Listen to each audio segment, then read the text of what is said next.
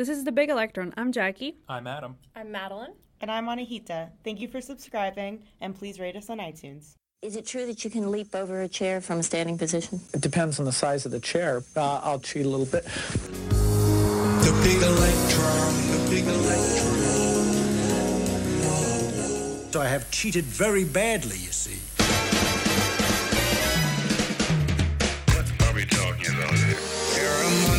Monsters out in the cosmos that can swallow entire stars. Nothing is more seductive.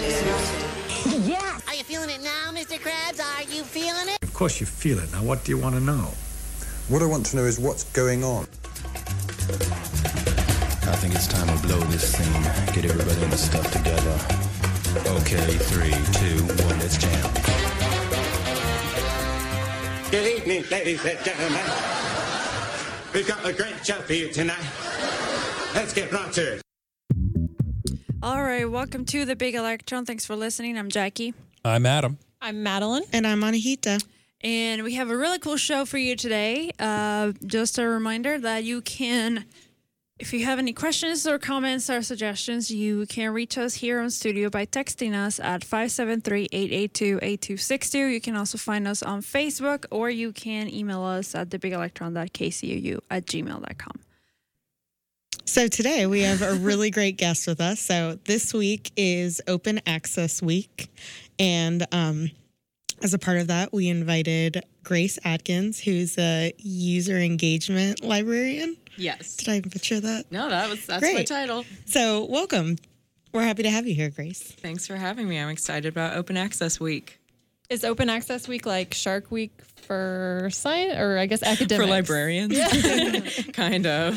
For all academics, but especially librarians. So can you start by just giving us an overview on what is open access? Man, I'm excited to talk talk about open access, but it's also just such a huge thing. It's I guess the most basic definition, it's a giant movement um, that makes scholarly information easy to access, um, free to access, and free to share. But there are so many different ways to do that, and it means different things for different disciplines. And I actually have a humanities background. So I'm kind of excited to talk to you guys today and learn more about what open access looks like in your discipline and what it means for you. Um, but this movement started, it really took off in the 90s. I mean, it, it goes back further, obviously, like having more affordable access to information has always been an issue, but it really became a huge thing with the internet taking off in the 90s and then the early 2000s. And scholarly journals started to um, charge more and more and more, and the inflation rate is insane for scholarly journals. I think it's like 200,000% increase over the past several years. It's just really huge increases of cost of journals. So open access kind of cuts down on that cost, cuts out the publisher's role, decreases their role a little bit more. Um, that was a really sloppy definition. so let's like dive in with more specific questions, please. Uh, so I have a question. When you say that the the kind of cost has gone up, who bears that cost burden? So the person, the academic submitting the article to a journal, there's fees involved usually. So that's the scholar. And then the user accessing that work. And that can be an institution accessing it, like a library, or it can be an individual researcher or a researching group. So basically, um, a scholar, a professor, a researcher, what have you, writes an article, pays a publisher to get it published. Um, but Is- they do the work for free. And then the user, who oftentimes is that professor's own library, then has to pay to access it. Wow. So why would you not cut out the middleman? Yeah. So is that fee the the one that the scholars have to pay? Is that uh, happens every time you want to publish, or does it only happen when you're publishing in open access journals? So in open access journals, um, there's green and gold open access journals. Are you familiar with those terms? No. Okay, so a green open access journal, no fees at all. No fees for the person submitting the content or for the peer reviewers or for the person accessing it. But a gold journal, um, there's usually a fee of just like the cost of server maintenance. I mean, a really standard base fee um, for the person submitting for the researcher, but then there's no fee for anyone in the world to access the information once it's mm-hmm. published. Yeah. But there are very few open access journals compared to all the other academic publishing journals that we have nowadays. So there's more and more every year. I mm-hmm. mean, there are thousands now, but I think one of the big issues here is quality, not quantity. Mm-hmm.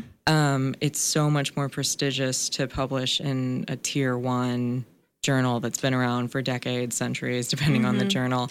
Um, and these new ones, they're so new that even if the peer review process is there and it is high quality, when you're going up for tenure, you know, what do you want to People see look at on where your CV? where you published, right? yeah. hmm So, um, one of the one of the main issues, and I know I don't know how it works in the humanities, um, so you can help us with this. But so we have, uh, I think, before we we dive too deep into this, um, we should probably explain how publishing works. So, you as a researcher do the research, you write an article, and then you decide to. yeah, yeah. well, I was going to say if we go back to the beginning, so you as a researcher apply for a grant. So you create this proposal Mm-hmm. of all this stuff you're going to do, and then you get awarded money Mhm. by a granting agency, and then you have to use that money to then do the research. Right. Uh, a lot of a lot of researchers, especially the ones in public universities like Mizzou, uh, generally get funded via the National Institutes of Health (NIH) or the National Science Foundation (NSF) or a whole bunch of other ones that come from taxpayer money. Yes. So you get a grant and you get money uh, to conduct your research, and you have a finding, you have something, and then you decide to publish it. Because I mean, what's the point of discovering or studying something if you're not sharing it with the world? Of course, we want to develop things to, you know, stimulate growth Mm-hmm. for all humans. You mean we're not just doing this to keep secrets for ourselves? okay. Gosh, I have the worst secrets Someone, then. someone should have told me uh, before. So once so once you do that, uh, then you write an article and then you want to publish it. And as Grace was saying, you want to publish it in, a- in a good journal and in a Mhm. journal that's well respected in your area or in your field, um, because people look at where you're publishing it and where your yeah where your research is being read, so that you can be like, yeah, I but the stuff that I'm doing is good, and you should care about this. Yeah, actually, journals have a grade that they're all given, and that's impact factor. Mhm. So, academic journals, um, the number of the average number of citations that your articles get, right? that It's- is factored into it.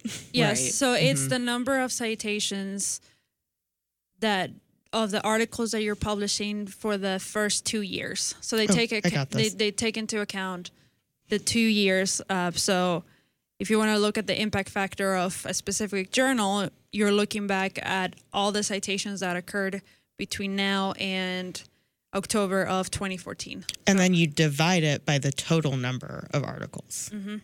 So, yeah. So the So- number of citations divided by total number of articles So to Within be the last two clear, years. within the last two years. So to be clear, this this grade, as you put it, that we're giving these journals, and the higher the grade, the more we all want to publish in there. Yes. This is more like a popularity contest grade. It's not actually a measurement of the quality of the articles in it. Well, theoretically, Yes. yeah. And this is where librarians can come in and we help researchers and we look at other ways to measure impact factors. And depending on what your area is, your subject specialist librarian can help with that. Mhm. Um, because, man, especially if you go open access, you can have way more impact sometimes than publishing in the most prestigious journal, but it's hard to measure that. You have to search so many different databases and places. And sorry, I got No. I interrupted Yeah. there, but uh, That's great. yeah. So talk to your librarian if you're not sure that you're measuring your impact factor correctly. Yeah. So generally, you want to publish in a good uh, journal. What with it, when we say good journal, we mean with a good grade. Um, Mm-hmm. a 'cause that- good, a 'cause that- high impact factor. Uh huh. Because that means people will read it, and hopefully, people will use your research, and so on and so forth. Um, And you can say, "Well, yeah, I'm having an impact, and you should keep giving me money. You should- you continue uh, to give me money, and so on and so forth. Right, forth." because the idea is that you got public money. So if a lot of people are citing your paper, then that means it's impacting the public. In a way, yeah. In and way. then and then you can go back to those funding agencies and to your bosses at the university and say look what i did i made all these publications in these hugely impactful Mhm. journals Mhm. and Which affects- the system continue Uh-huh. Yeah, but then like what if you just aren't fit for that kind of journal? Like it depends on what field you're in, right? Mhm. Impact factor that's high in chemistry might be radically different than one that's high in humanities. That's Right. Absolutely. And so so going going back, so so we decided that we want we want to publish this, and we have then we've identified a couple of journals that we are really excited to publish in, and then you submit it, um, and then you go through this process called peer review process, in which the editor receives your your article and gives it to three of your peers. Does a peer review process who are not paid by the journal or anything. They're just other scientists who do this because this is what we do. Right. Right. And it's scientists that are familiar with the area um, that you're studying. So generally, when you submit your paper, um, you say, well, these are the people that would be more knowledgeable about it. Um, and then the editor decides to contact three people. They read your article, they make comments, suggestions, and they say, pretty much they say yes or no. And yes, they can publish, no, they cannot publish.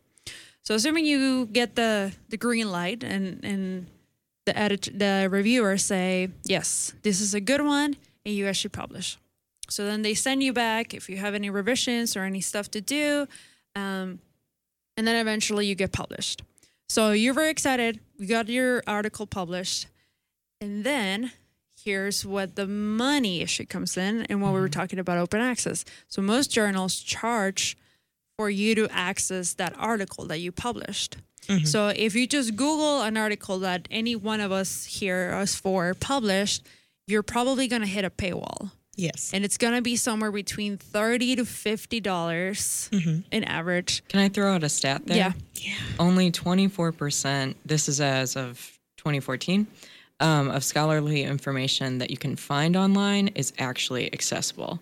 So when people say, oh, no, I can Google anything and find anything, for scholarly information, you can only read 24% of that. You'll hit a paywall the other, the rest of the time. Uh-huh. Yeah. That's insane. Yeah. crazy. Yeah. Libraries are relevant. Yes. yeah. and so when we want to, us as researchers, you know, we, we want to look at what other people are doing and get ideas from there. Um, so what we do is here we're kind of spoiled here at the university. We're spoiled that if we do Google, you know, um, since we are on the university's IP address, we won't be hitting a lot of those paywalls. Exactly. Because the university has already paid the bill. Right. So the So how does how do subscriptions work? If you can talk a little bit about that. Uh, it's kind of a broken game, to be mm-hmm. honest. Subscription costs are very high.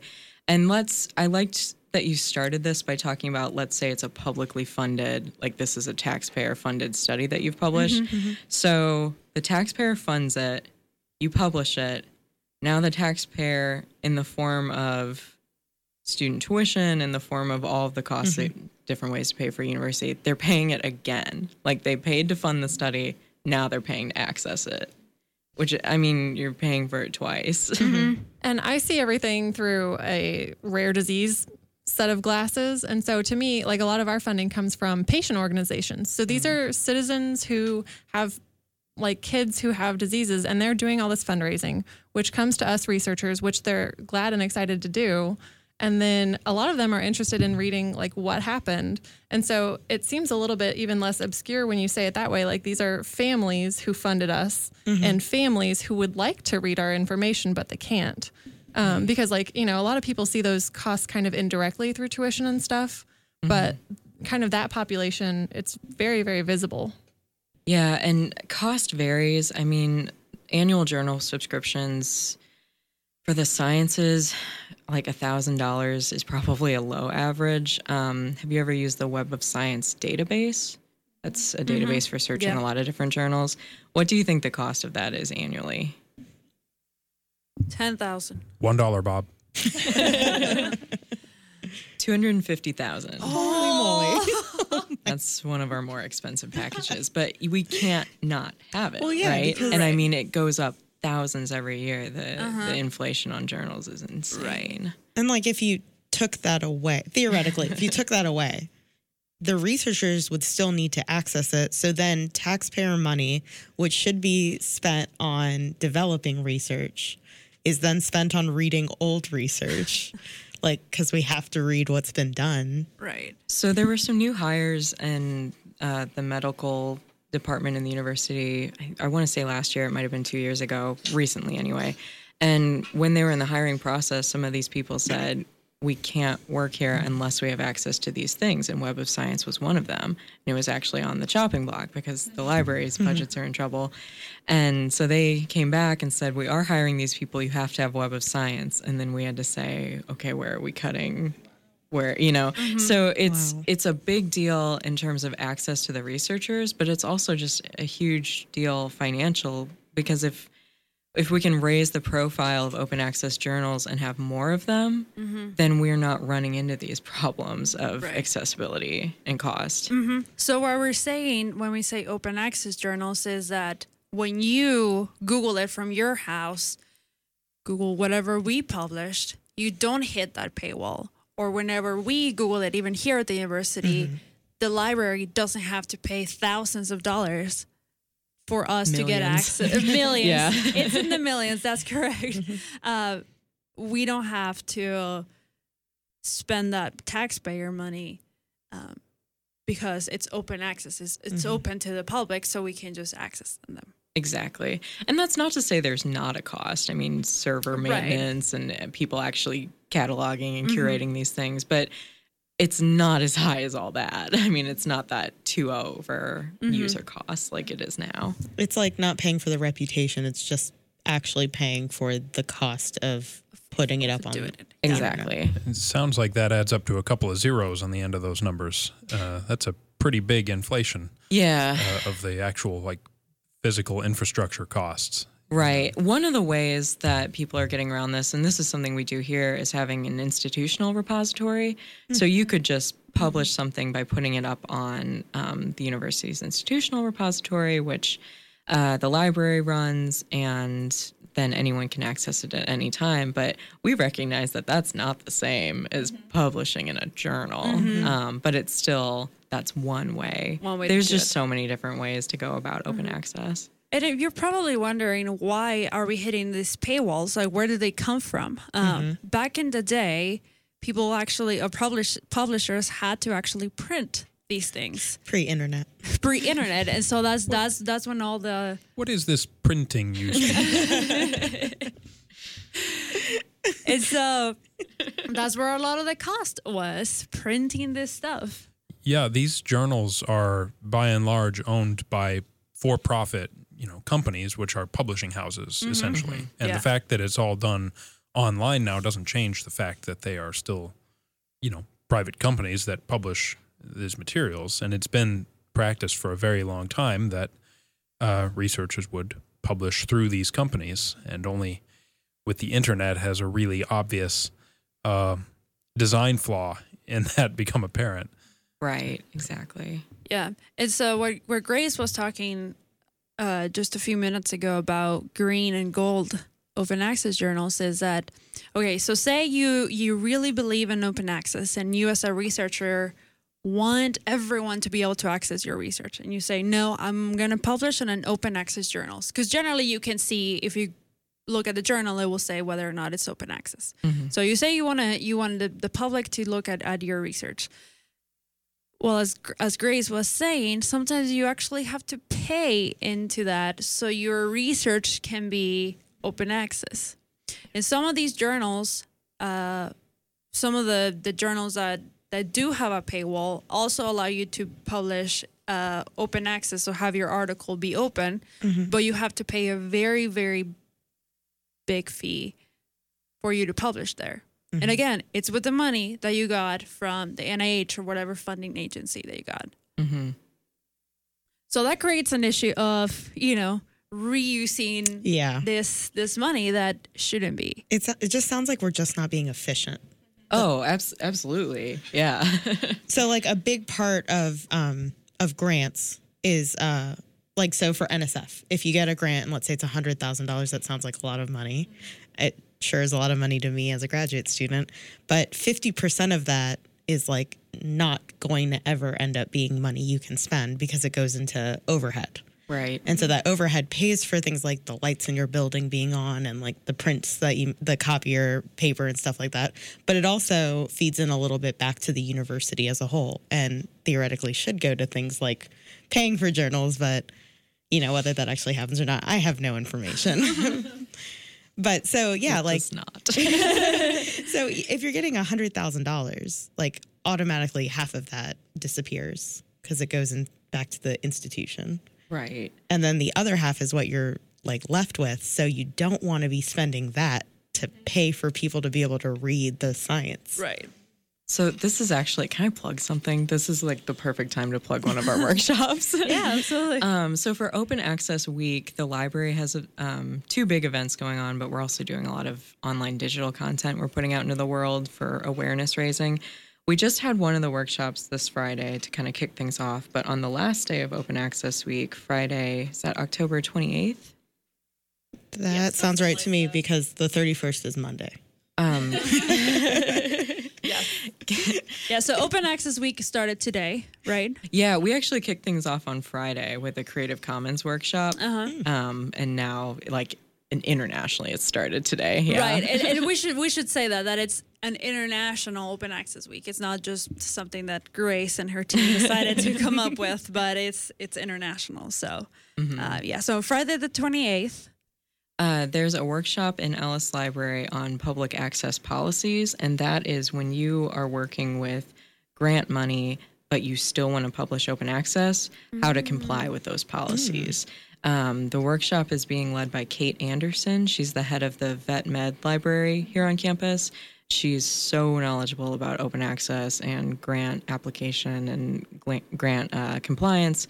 So, if that's something you're interested in learning more about, that's going to be a really good workshop. It's Friday. You can attend online or in person. Oh, it's awesome. 1 to 2 p.m., Ellis Library 213. Uh, and we'll be putting out all kinds of different ads for it this week. And uh, where could we uh, get that information again if we wanted to see that online, for example? So we'll be um, we'll have it on all of the library's social media. We also have a library blog. It's library.missouri.edu slash news. We'll have all the information on there. Cool, awesome. what other events did you say there was another event that's Yeah, happening? we kicked off already with a Creative Commons workshop that I led actually. Um, are you guys familiar with Creative Commons? Vaguely. Vaguely. So, um, copyright law is pretty black and white, and Creative Commons is this licensing structure that kind of works side by side with copyright law, and it lets the um, creator um, define their rights a little better. So, I make a lot of instructional videos. And I want them to be shared. I want them to be used. Um, they're automatically under copyright because that's how copyright law works. But I can now put a Creative Commons license on the bottom that says, hey, this is under copyright, but please feel free to share. Just give me credit.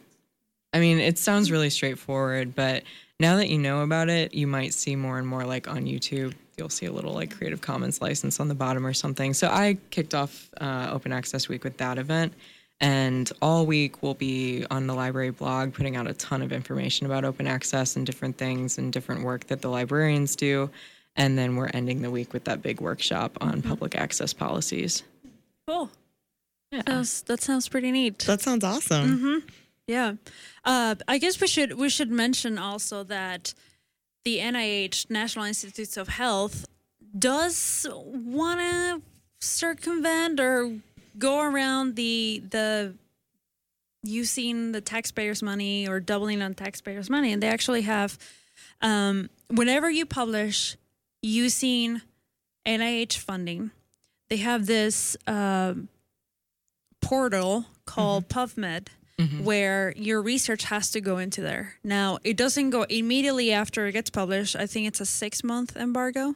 Yeah, that's actually the focus of the workshop um, because PubMed does have that system, and Kate Anderson knows way more about it. Exactly.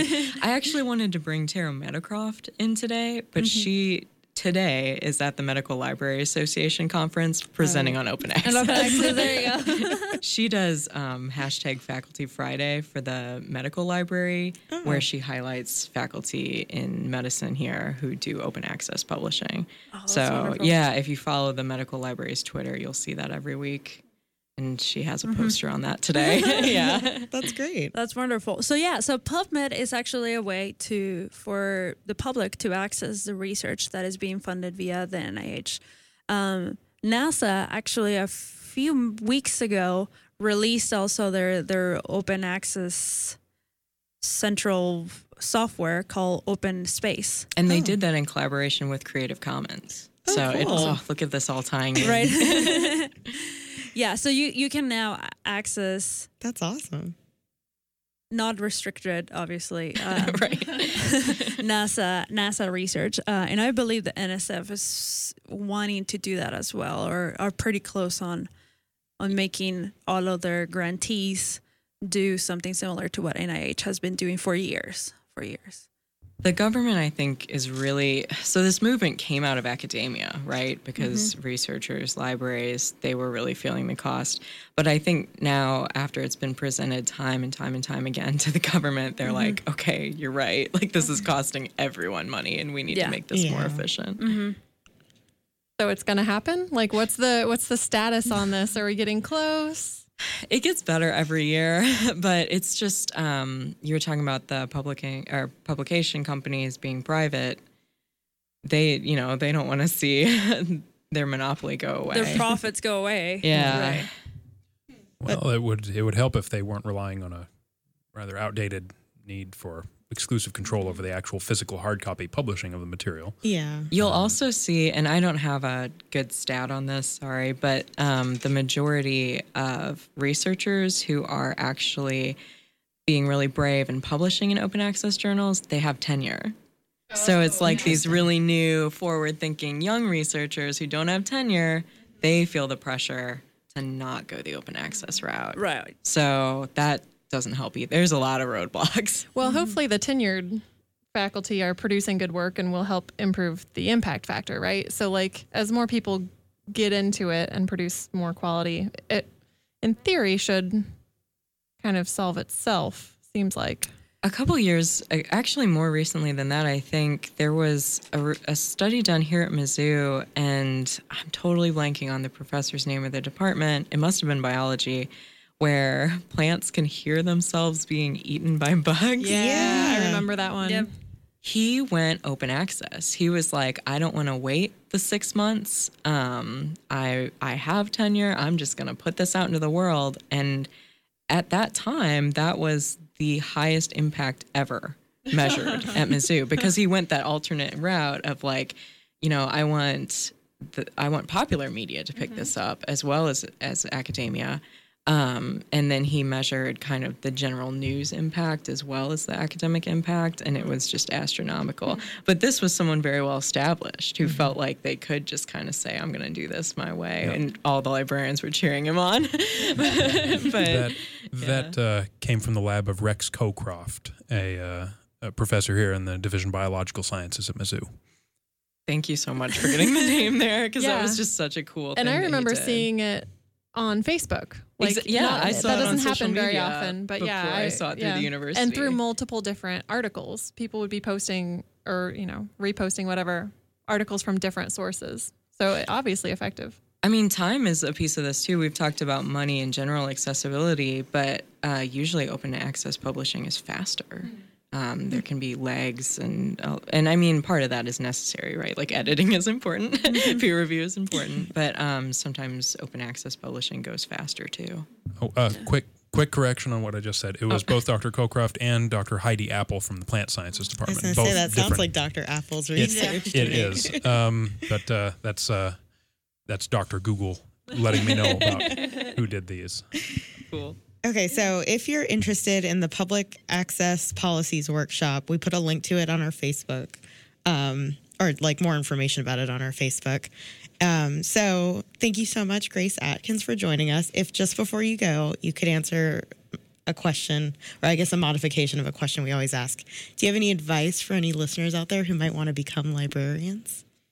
Oh my gosh. Um, I thought you're okay. I'm gonna ignore your question completely. That's fine. And just I like use the library. Please use the library. We can do so much for you. We can measure your impact factor. We can get you those journals. We can do whatever you need. Just don't hesitate to reach out. Libraryanswers.missouri.edu. All the different ways you can ask a librarian. Okay, thank you again. Thank you, Grace. We'll go on a short musical break and we'll be right back. You're listening to The Big Electron. All right, welcome back to The Big Electron. Thanks for listening. We're talking about open access, something that, as you can probably tell, we're very passionate about. uh, but it's a, it's a good thing. We we like it, and um, hopefully we we're sharing some of the some of the good stuff that that can happen out of out of open access. So there is um, there's a, a website that collects a whole bunch of data about open access. Uh, it's called righttoresearch.org, and pretty much there's this um, what do we what should we call it? There's there's uh, all this data that they collected about how certain pieces of the academic world, I guess, um, can benefit from it. So they go from how students can benefit to how doctors and patients and the publishers, entrepreneurs, the public, obviously, and developing countries even. Oh wow. Um, So one of the one of the main so we said that it was International Open Access Week and the US has a lot of money and it's even though we don't sometimes we don't feel like the US invests a lot of money in research, it's still more than everyone else in the world. We have very good researcher institutions here in the US that you know, pretty much do the, the the groundbreaking research that goes around the world. Yeah. But what happens when you're a scientist, when you're a chemist, when you're a doctor in like India or Nepal or Right. It's you know, ridiculous to say that South Africa. just because where you are, you shouldn't have access to all the data that everyone else Mhm. has access to. Mm-hmm.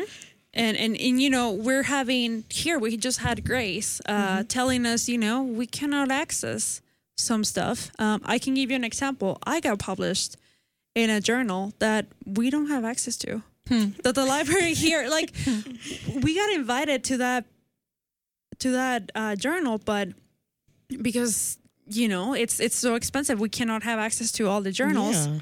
we we don't have access like i had to request for someone else to download my paper my That's paper nuts. that i like your that, name. I, that I that I wrote okay let's- that Let's clarify something out loud just to make it really explicit. Um, and not in a radio unfriendly way uh, in terms of how I use that word. Um, we want, as scientists, our research to be available to other people who want to read it, Absolutely. including ourselves, obviously, but not only ourselves, not only other people at the same university. We want that to be as widely available as possible. Mm-hmm. That's, I think, I can safely speak for the vast majority of scientists when I say we want our material to be Mm-hmm. accessible to other scientists Mhm. and to the general public, if at all possible. And I Yeah, know it used to be kind of a practice where if you had a, um, you would get some like hard copies of your article, and if someone contacted you and said, "Hey, I would like to read your article, but I can't," you would just send it to them. Uh, so Yeah. I, I don't know if that was technically legal, or I don't actually know if that's how it worked. But I know I've seen professors that just have all these stacks of papers just ready to send to people, kind of to avoid that. Yep, there's giant stacks of hard copy published articles from the old days Uh-huh. on my boss's desk, but not on mine. I'll point that yeah out.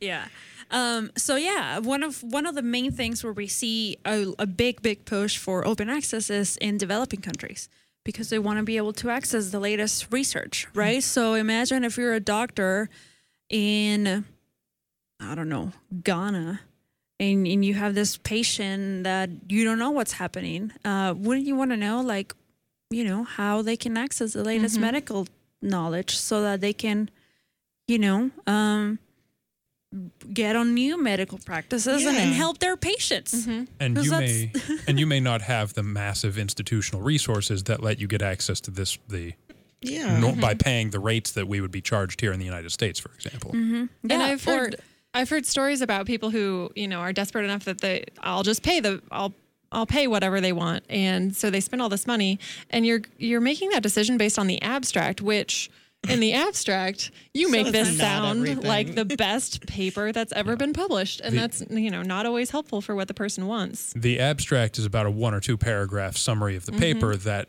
if in some cases, reads more like a commercial than an Uh-huh. actual uh, summary, although they shouldn't be a They shouldn't commercial, be, but yeah. sometimes. Yeah. So, for example, you know, we, we know that HIV/AIDS it's very prevalent in Africa. Yes. So you have like the population there that you can study, you know, and you can probably develop something. But if you don't have access to the latest research here on the Western world or from, you know, uh, the United Kingdom or some other places that have a little bit more money to invest in their research, then you know there's there's a stallment of research and investment in in technology and medicine. There are programs out there from some of the, the publishers um, that um, basically provide a discounted rate Mhm. uh, for access to their, their journals and articles in um, in certain countries, but that's not a, um, a standard practice in the sense that they don't all have a an easy way to do Mhm. all the same thing. Like all the different publishing companies set their own rules about how they're going to do that. Just- so it's it's sort of um, scattershot in terms of what you're going to get. From I just thought about something. This is on the topic of open access, but kind of deviates from immediately what we're talking about, which is it's like encyclopedias. Remember Mhm. when you had to buy encyclopedias? Yeah. Or like, right. And like now we have Wikipedia, which don't even pretend like you don't use. Like, I mean, if I don't understand something, anything, I, I go to the Wikipedia page first. Yep. You know? So it, it's kind of like that. It's like just making that jump from those hardback encyclopedias that you have to buy in a Mhm. collection of like 26 volumes, one for each letter or whatever, to Wikipedia where anybody can access it. And, you know, it becomes this like collaborative, Mm-hmm. Fully formed thing. hmm Yeah, and um, real quick before we move on to uh, to something similar, um, as Grace mentioned, you know, it, it eventually reached the government. That like at first it started here in academia and and internationally. Actually, Pre- President Obama noted this uh, in 2009 at the uh, he addressed the American Medical Association, and he said, you know, we need doctors and patients need access to the latest research that is being put out there.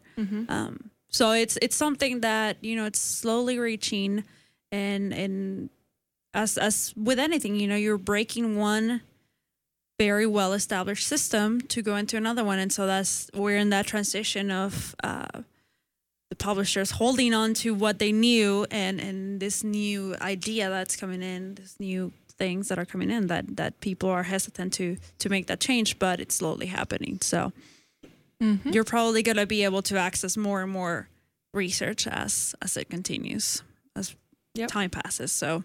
Hopefully. Yeah. Vote for open access. Sure. Probably have to write that in. Yeah. so what are some of the benefits of, of open access madeline? Yeah. So um, I found this really neat um, bit that so you can you can have all sorts of different success stories that come from open access um, events. I don't know what you call that, but um, so there's a group that took a bunch of these um, these success stories. So, for example, one that they mentioned was that this student was uh, an- invited to join the board of an uh, environmental nonprofit group because her thesis was found on a just through an online search. So, a nonprofit organization isn't going to have access to all the fancy journals and um, especially this huge wide variety that we often have at the university. So this is, you know, really important for this girl's life. She got um, this really awesome opportunity. And so um, this group kind of read a bunch of these uh, open access success stories and kind of categorized them. And so they um, divide them into um, impacts, including demonstrating achievements. And so that would be like open access um, success at the institutional level. So at that point, you um, have better alumni connections, you have a better reputation, which what university doesn't want that? Um, it aids in your accreditation with um, whatever uh, relevant uh, regulating agencies there are, and um, strengthens your recruiting for not only students but for other faculty and stuff like that. So, um, so that was their institution. Well, that was some of their institution um, bonuses, I guess. Um, as far as open access for authors, so the scientists, right? Um, that mostly relates to reputation building. So um, you can, it says preserving scholarly legacy um, or developing a niche field, which is actually, that's a really interesting, um, Yeah. an interesting thing. I know um, one of the, one of the first and most, I guess, biggest success stories of open access is a, a journal, a journal on the internet about the internet.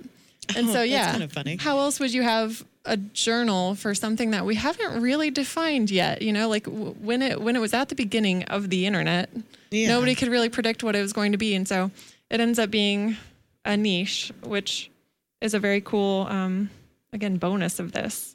Um, and then there's uh, advance or advan. Uh, gosh, what's the word? Advantages. There we go. um, for readers, which is advancing knowledge. Um, so, which affects public policy, which is hugely important. Um, linking global experts, kind of like we were talking about, and even just building local community, um, updating practitioners, like uh, Jackie said. Uh, so, yeah, there's just kind of a neat kind of meta view of all the different ways that open Yeah. access can um, affect the different parties who might be interested in it. So this was at um, the Digital Commons DC uh, Telegraph. So yeah, I enjoyed cool. it. Yeah. So real quick, um, before we go on a musical break, the 2000. So every year, um, Open Access Week kicks off at an event at the World Bank, Huh. and this year's theme is Open in Action. Sounds catchy. Yeah. Not sure what it means. Yeah. Uh, maybe I'll go find out. All right, we're going on a short musical break, and you'll and we'll be right back. Thanks for listening to the Big Electron. No. I'm sorry. We'll come back to Sing the along day. Electron. I'm sorry. It's fine. Adam was dancing. We're dancing. We're dancing Yeah. in here. It's a good day Yeah. before before winter's coming, Anahita. I mean, fellow Floridian. I mean, fellow, I'm not from Florida. What? Yeah, that's interesting. Fellow choice of Southerners. words. sure. okay, so we're Well- talking about we're talking about open access. Yeah, and, and speaking of, of having a good day and having fun, I just want everybody in the whole world to know that right before the show, I spilled half a cup of coffee all over myself. Um, and this is important uh, because uh, apparently it's reflective of a larger truth of human nature or something Yes. that that we spill coffee on ourselves. And that this is- requires to be studied. yeah. Yep. I think It's important. And I like this shirt too, and I'm upset. I'm Uh, sorry, Adam. I although think it's, a universal trait of humans that drink coffee to spill it. I, I understand that we have some further information along those lines. Is we that right? We do. Amelia? So I was perusing some open access journals um, to see what's out there, and I came across this article. Um, it's titled "A Study on the Coffee Spilling Phenomena in the Low Impulse Regime." which I absolutely The love. first part made sense to me. What? so uh, this uh, group of researchers studied um, what happens when we walk with a cup of coffee and um, you know coffee inevitably spills out Oh, oh, I hate that. Yeah. yeah and i don't know if you guys feel the pain i feel but starbucks lids Yeah. do not stay on No. yeah The hotter the drink, I'm pretty sure the more likely it is to come off so Oh, that yeah. it makes sure to spill on you. Okay, so this group of researchers published in an open access journal, um, and they studied uh, what causes the coffee to spill out of the cup. and um, Very, very scientific. it, they did a really It is good job. impressive. They did. so they studied two different types of glasses, um, what the shape of a cylinder, so what a regular coffee mug would be, as well as like a red wine glass. Because that doesn't spill as often. because they spill under different conditions. Oh. And it was kind of using these two glassware to determine what the different conditions are. And it, it kind of has to do with the cadence of your walk. So um, the speed of your steps and the cadence of your walk uh, will oscillate the liquid at a certain frequency. Okay. And if you're at one frequency, the wa- the coffee is more likely to spill out of a wine glass than out of a coffee mug. Okay. So they found these frequencies that correspond to coffee spilling out of these different glasswares. Do they do they link that to like the time of the day, or like you know when you're in the morning and you're like barely waking up, How grumpy up, you how are. grumpy, like, and then going to that th- 3 p.m. slump and like Well, I I there it's not explicitly said, but I can see kind of like, you know, you have to have a certain walk. So some people mm-hmm. don't have like that swing in their hips that makes the oscillation rhythmical. Mm-hmm. And so if you have a rhythmical walk, then you're more likely to have it spill. Well, and I Jackie, feel like you're that right. means I must have that kind of walk. Yeah. Jackie, you're right. Like in the morning, you would have a different cadence. Like if I'm running late to work versus, hey, I'm on a coffee break with my coworkers. Yeah. That's very different, a, a different frequency that I'm using. Yeah, my my tendency to spill uh, correlates with my tendency to panic. So I think being late to something would make that happen for sure. And then it, also you can't ignore your hands sway. Sure. So it's your walk with your hands sway, but I think those go hand in hand. So how the did they do this? Well, they did something really cool. At first, when I saw the photo, I thought it was implying something completely different because they have a coffee mug with an iPhone on it. And I, I was like, surely they're not suggesting I use my phone as a lid. but it's waterproof. Expensive lid. but they used um, uh, iPhone. So the same thing in an iPhone that counts your steps, or Uh-huh. that would also be in like a Fitbit type of device, Uh-huh. Um, could be used to kind of count or yeah, or it lets you play certain games and Yeah, exactly. So I thought that was really cool that um, they measured something that affects our lives. I mean, my life every day. I'm a coffee spiller. I can't Uh-huh. get from Memorial Union to the chemistry building without a Mhm. couple of drops on me, if not the whole cup. And as as we've already discussed, I also spill coffee on myself Yeah. all the time. So that's at least half the room right here. So did they teach you how to do it right then? They did teach us how to do it right. And the first suggestion the best way to avoid spilling coffee is to disrupt that cadence, that Oh. oscillating motion. And you can do that by walking backwards. okay. You know, that wasn't really where I thought this was going. No, I, I, I a thought you were going to say to pause every once in a while. You know, it's really is a less than ideal method to fix this because all you have to do is bump into something or someone and then coffee spilled. But it would disrupt your natural cadence because you're not used to walking backwards.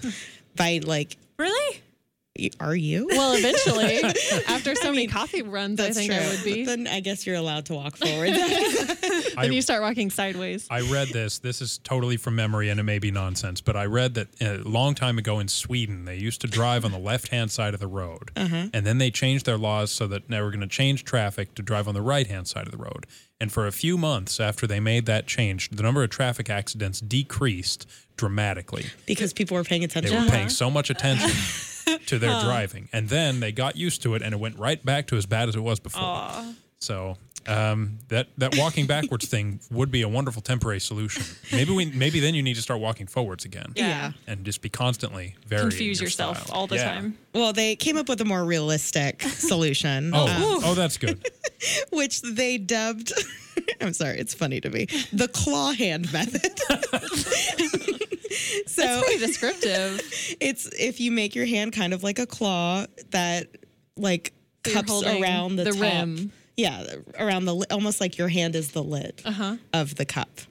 And But yeah, that- you don't want to burn your hand.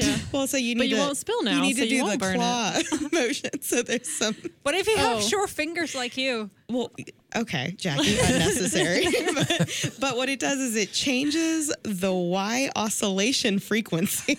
Okay. so it changes the oscillation frequency in one direction vertical- enough that mm-hmm. it stops it from spilling over the cup. Wow. So you won't burn your hands. You won't burn your hands, Or even if you you have have 'em- small fingers. like Anahita. Yes, or you thanks, could use your iPhone as a lid. Or- that would or probably walk also backwards. work. Or all of those. Yeah. All of the options.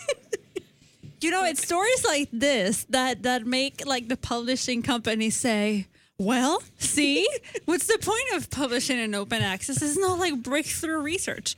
Just in case Yeah. we've given the wrong impression, there are lots of wonderful stories out There there, which are are a little bit more stories. seriousness of purpose than this, at least on the surface. This is. is Yeah, fun. on the this one was a fun article, but I skipped over a lot of the statistics and physics and math that it went through simply because I don't know it. yeah, but And for for physicists, it doesn't make great. could be really this stuff is radio. not so much just by itself. Oh, now we know how to walk without spilling our coffee, Right. but this is reflective of principles of physics. of that- And fluid mechanics Yeah. of Yeah. how fluids work under different constraints. Mm-hmm. So Different there, wine there glasses. is like, if you want to call it real science behind Yeah. it. Like there, there are equations. There are, there, there was deep thinking going behind this Yeah. thing. Physics often comes up with really obscure uh, inspiration, I guess. I, I remember reading about an article that um, they found why girls' ponytails swish the way that they Oh, do. that's Yeah. really And I was like, oh, that's interesting. Wait, why do I care? And then in the article, they told you, like, Mm-hmm. this is why we care about it for these other non ponytail related reasons. That's really But yeah, it sounds like So- a fun field. when I run my and I have a ponytail at a certain height, uh-huh. after the run it'll be in a spiral. Oh, And I always Oh. wondered why, Why does that height that? had to be Huh. there. well, maybe they could tell you. Which is something I wouldn't expect to be physics, but it absolutely is. It is totally physics. totally physics. Yeah, it's just movement and So- dynamics. So coffee, fluid dynamics, Fluid dynamics. one and the same. Yep. Yeah. So with that, uh, thanks for listening and listening to our rambles. We're serious most of the time. Yeah. I wanted to echo something that Grace said, which was go to your library, use your library. Our librarians here at the University of Missouri are fantastic. Janice is the chemistry department librarian, and she is awesome. Uh, yeah, and and they have a lot of resources, and they're super knowledgeable of. It's not just books or the way we pictured somehow in our heads how librarians work. Yeah. It's mm-hmm. it's it's so much more. It's a lot of a lot of information that is available. Yeah. So if you There's a happen whole to be, degree. Yeah. yeah, yeah, They're really knowledgeable. Oh yeah, mm-hmm. absolutely, Absolutely. And just off topic, further promotion. Go to your like public library too, just Yeah. purely because it's awesome, not because it has anything to do with what we're talking about right now, just because they're amazing. So, use yeah, them. yeah. Use them. Knowledge is power. So with that, uh, thanks for listening to the Big Electron on KCOU 88.